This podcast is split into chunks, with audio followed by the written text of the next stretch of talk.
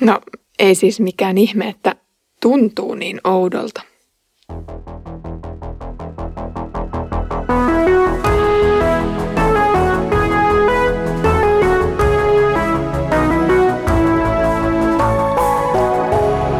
Kirjoitusten pauloissa.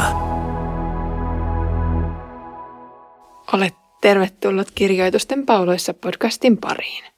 Olen Iida ja luen kanssasi Pietarin kirjeitä.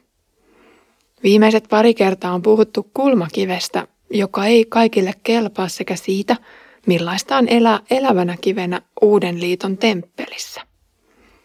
Tänään aloitamme uuden kokonaisuuden, joka rytmittyy tekstissäkin useampaan eri osaan. Näitä yhdistää teema kristittynä eläminen yhteiskunnassa. Jakso alkaa näin. Rakkaat ystävät, te jotka asutte muukalaisina vieraassa maassa, minä kehotan teitä pysymään erossa tämän maailman himoista, jotka sotivat sielua vastaan. Eläkää moitteettomasti pakanoiden keskellä, jotta he teitä pahantekijöiksi panetellessaan havaitsisivatkin teidän hyvät tekonne ja ylistäisivät Jumalaa sinä päivänä, jona hän kohtaa heidät. Hajallaan ja ehkä sisäisestikin hajalla olevat kristityt saavat ensin rohkaisun sanan arvostetulta apostolilta, kun Pietari tervehtii heitä rakkaina ystävinä. Näistä ehkä osa oli etäisesti nähnyt Pietarin, mutta toisistaan heillä ei ollut juurikaan muistikuvia. Kuitenkin Pietari niputtaa heidät kaikki samaan ystävien porukkaan kuuluviksi, sanomalla te rakkaat ystävät. Pietari välittää näistä veljestä ja sisarista. Mikä yhdisti näitä ystäviä toisiinsa ja Pietariin, vaikkei fyysistä eikä edes digitaalista läheisyyttä päästy kokemaan? Vaikka he olivat toisilleen vieraita, he muodostivat yhdessä muukalaisten joukon eri puolilla Rooman valtakuntaa. Outouden ja jonkinasteisen syrjinnän kokemus siis yhdisti heitä. Pietarin käyttämät termit muukalaisuudesta ja erottautumisesta alleviivaavat sitä tosiasiaa, että nämä kristityt elivät maailmassa, mutta eivät maailmasta. Eikä kristittyjen tilanne ole historian saatossa muuttunut mihinkään. Jokainen kristitty elää fyysisessä kotimaassaan, mutta kuuluu myös Jumalan valittuun kansaan. Millainen lainsäädäntö tällaista kahden maan kansalaista koskee? Tässä maailmassa vallitsee tietyt lainalaisuudet, kuten ravinnon ja levon tarve, painovoiman laki, vuoden aikojen vaihtelu sekä moni, moni muu luonnon ilmiö. Edelleen kukin inhimillinen yhteisö on taipuvainen luomaan jonkinlaisen lainsäädännön ja hyväksytyn käyttäytymisen mallin, jota myös etiikaksi kutsutaan. Kristityksi tultuaan kukin elää edelleen osana näitä maallisia yhteisöjä sekä niiden sääntöjen mukaan. Kuitenkin ajoittain tulee vastakkainasetteluja, joissa Jumalan pyhyys ja hänen tahtonsa menee maallisen järjestyksen ohi kristityn elämässä. Näissä hetkissä kristitty saa muistaa kuuluvansa lopulta suuremman vallan alaisuuteen. Samoissa hetkissä hän kokee vierautta, outoutta ja muukalaisuutta jopa kaikista lähimpien ihmistensä keskellä. Pietarin ohje tämän outouden paineen keskelle on hyvä ja selvä. Kristityn tulee pitää oman tuntonsa puhtaana, vaikka tässä maailmassa moni himo sotii Jumalan ja samalla kristityn tahtoa vastaan. Pietari peräänkuuluttaa moitteettomuutta. Ei siis ainoastaan ulkoisesti korrektia käytöstä, vaan sisäistä kunnollisuutta. Mitä tällä ajetaan takaa? Kristityistä liikkui ja liikkuu varmaan edelleen monenlaisia huhuja. Esimerkiksi suljettujen ovien takana vietetty ehtoollinen on herättänyt kysymyksiä ja epäilyjä kannibalismista. Totutuista tavoista poikkaaminen, kuten uhrijuhlasta poisjääminen, vaikutti epäilyttävältä. Jeesuksen kuninkuudesta puhuminen vaikutti vallankumouksen virittelyltä. Kristittyjä kehotetaan nyt ja kaikkialla elämään mahdollisimman hyvää elämää maailman silmissä. Näyttämään, että rukoileva Jumalan kanssa haluaa vain hyvää yhteisölleen, eikä se ole hyvä syy vangita ketään. Evankeliumin julistaminen on ainoastaan sydänten tai sielujen voittamista Jumalan valtakuntaan, mutta ei se tarkoita vihamielisyyttä vanhoja ystäviä tai nykyisiä vallanpitäjiä kohtaan. Rakkauden teot toivottavasti pehmittäisivät epäilijöiden ja panettelijoiden sisimmät. Pietarin tavoite on selkeä. Hän toivoo, että jokainen näidenkin ystävien lähellä ylistäisi eikä kiroaisi Jumalaa. Pietari tietää, että Herra haluaa kohdata jokaisen ihmisen. Kirje ei kuitenkaan selitä yksioikoisesti, milloin tämä kohtaaminen tapahtuu.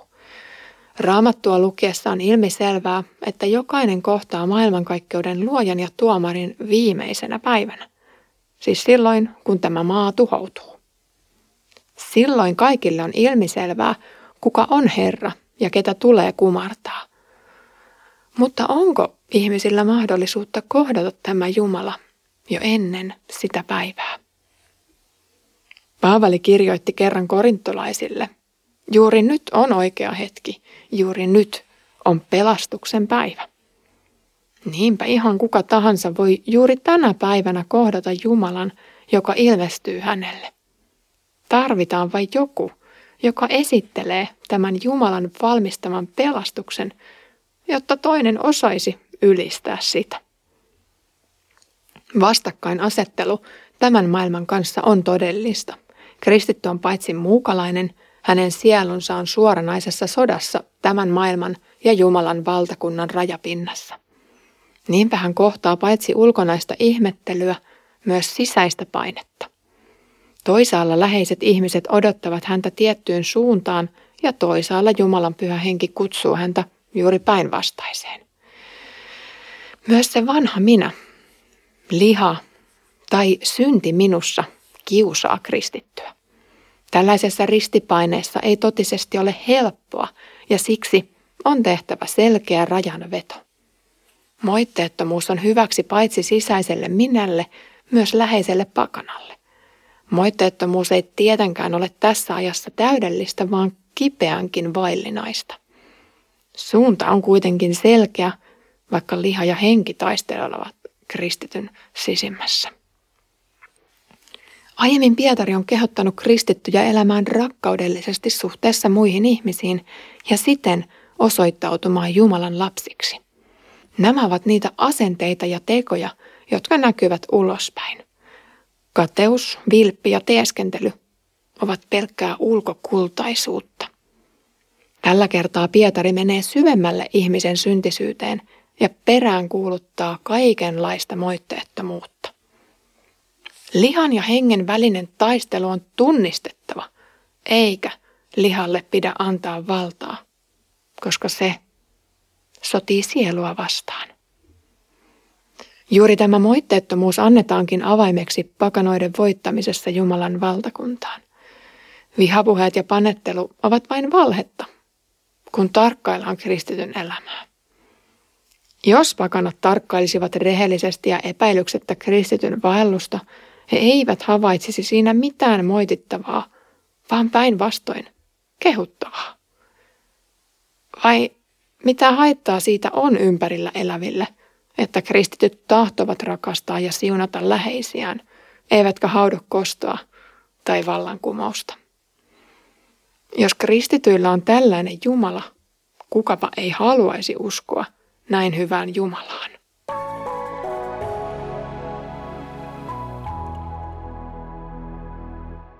Sisäinen sotatila Jumalan tahdon toteutumiseksi on tuskallista.